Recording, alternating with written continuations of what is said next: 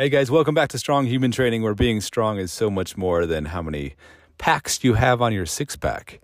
Today, we're going to talk about a little something that when I was in my 20s, I wish I could have heard.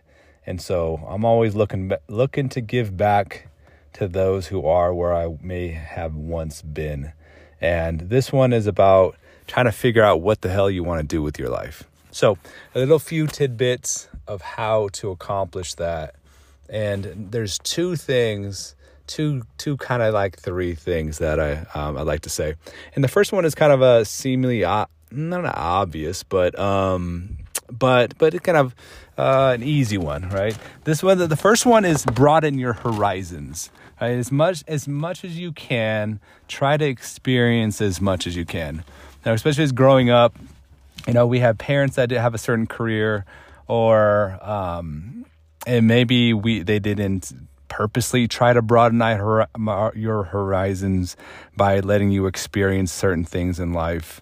Um, you know, uh, my objective with my daughter is to hopefully try and expose her to as many situations and and people and experiences as possible because um, it's like going to buffet. It's just kind of sampling everything, and then you kind of figure out what you like.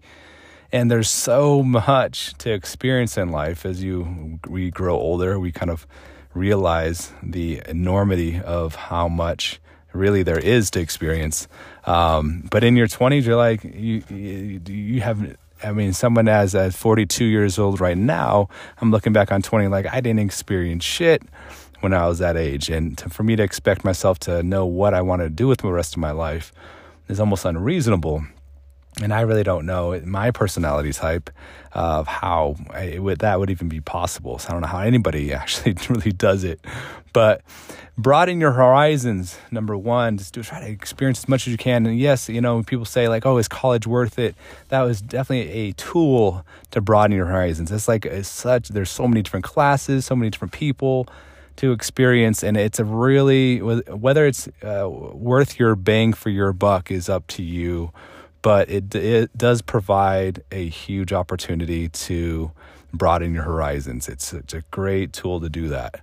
Um, and number two, uh, this kind of goes into kind of what I really struggled with is picking the right thing. So all of my twenties, like, like fuck, I don't want to do what career. I want to do what's the one I want to, and like I, I, and the way I see things in my personality type is that I, uh, I see right and wrong. I see that either it's the correct or incorrect. And what I struggled to make a decision was like I don't know what's the the right thing to do. Like what what is for sure going to make me fulfilled and going to make me enough money and it's going to accomplish all these things that I want. Like what is that one thing that I'm, I'm always going to love? And since I couldn't figure out the right thing, um, I became into paralysis of of, of sorts and uh, had a difficult, difficult time choosing anything. And uh, in a career, there's a difference between a career and purpose, because, and that's what I point number two is the difference between career and purpose. Um, I believe we're all in search of what is our purpose in life and what is our uh, objective with our life. Sorry, guys, if you noticed a quick glitch in that I had to stop the recording. Did this once before, recording this in my truck, and it all of a sudden changed to the microphone in the car, and then the audio was horrible, and I was spent 10 minutes of my life wasting, and essentially uh, could not repeat the message again. So uh, I wanted to make sure the audio is still good. Love you guys if you're still sticking with me. The the point is that we're talking about purpose and career is that, you know, you everybody's in search of purpose. And, you know, we kind of uh, think it's synonymous that uh, we need to find the right career that serves that purpose. And that's not true. That the career and purpose are two different ideas. And I believe to get to the get to the point is that you can serve your purpose in any career you have. And so uh, what you need to try and you know, which is equally maybe not as difficult, is to kind of discover what what is your purpose. And just realize that in, in, in, the meantime until you figure out what your purpose is do a career right? Find out where life life leads you. Whatever opportunity is in front of you at the given moment opportunities take the best one that's right in front of you right now. Um, and then because along the way i believe that you'll find that purpose but the career every career, no matter what you choose, almost like a win win situation. You choose any career, that you can find the way to figure out how to serve that purpose and what is your meaning of your life. So, in number three, I wanted to say that it's very beneficial to know what the hell you want to do with your life and what's going to serve you to make you happy is to know your personality type. Now, there's different personality type uh, assessments, and the one uh, that uh, I just talked about yesterday on the is the Enneagram.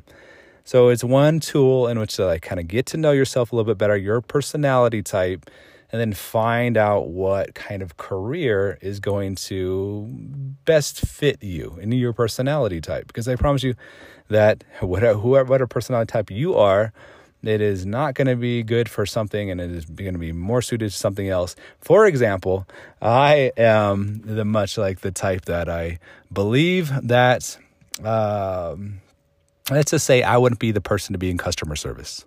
I would not be the one you want to call and say, uh, you know, the customer's always right and that you need to say that I need to be the one to say like, you know, I need to I understand your feelings and I need to. Uh, um, you're you're so right, and and and uh, let me make it up to, uh, make it up to you. Um, that's not me. I'm sorry. It's like I'm a bit too brash, a bit too unapologetic um, to be in a customer service role like that. But somebody's got to do that, and I think that there are certain personality types that are good at that, and I think those those people definitely need to exist in the world because I can't do it. Um, you know, and that's just one example. There's certain things that you're going to be good at in a career, and I find you'll be more successful if you know your personality type. Those are the quick tips, guys. Hopefully, that gives you some some inspiration, some uh, some uh, some reflective thought to ignite uh, your um, ignite your life. Love you guys. Now let's get back to work.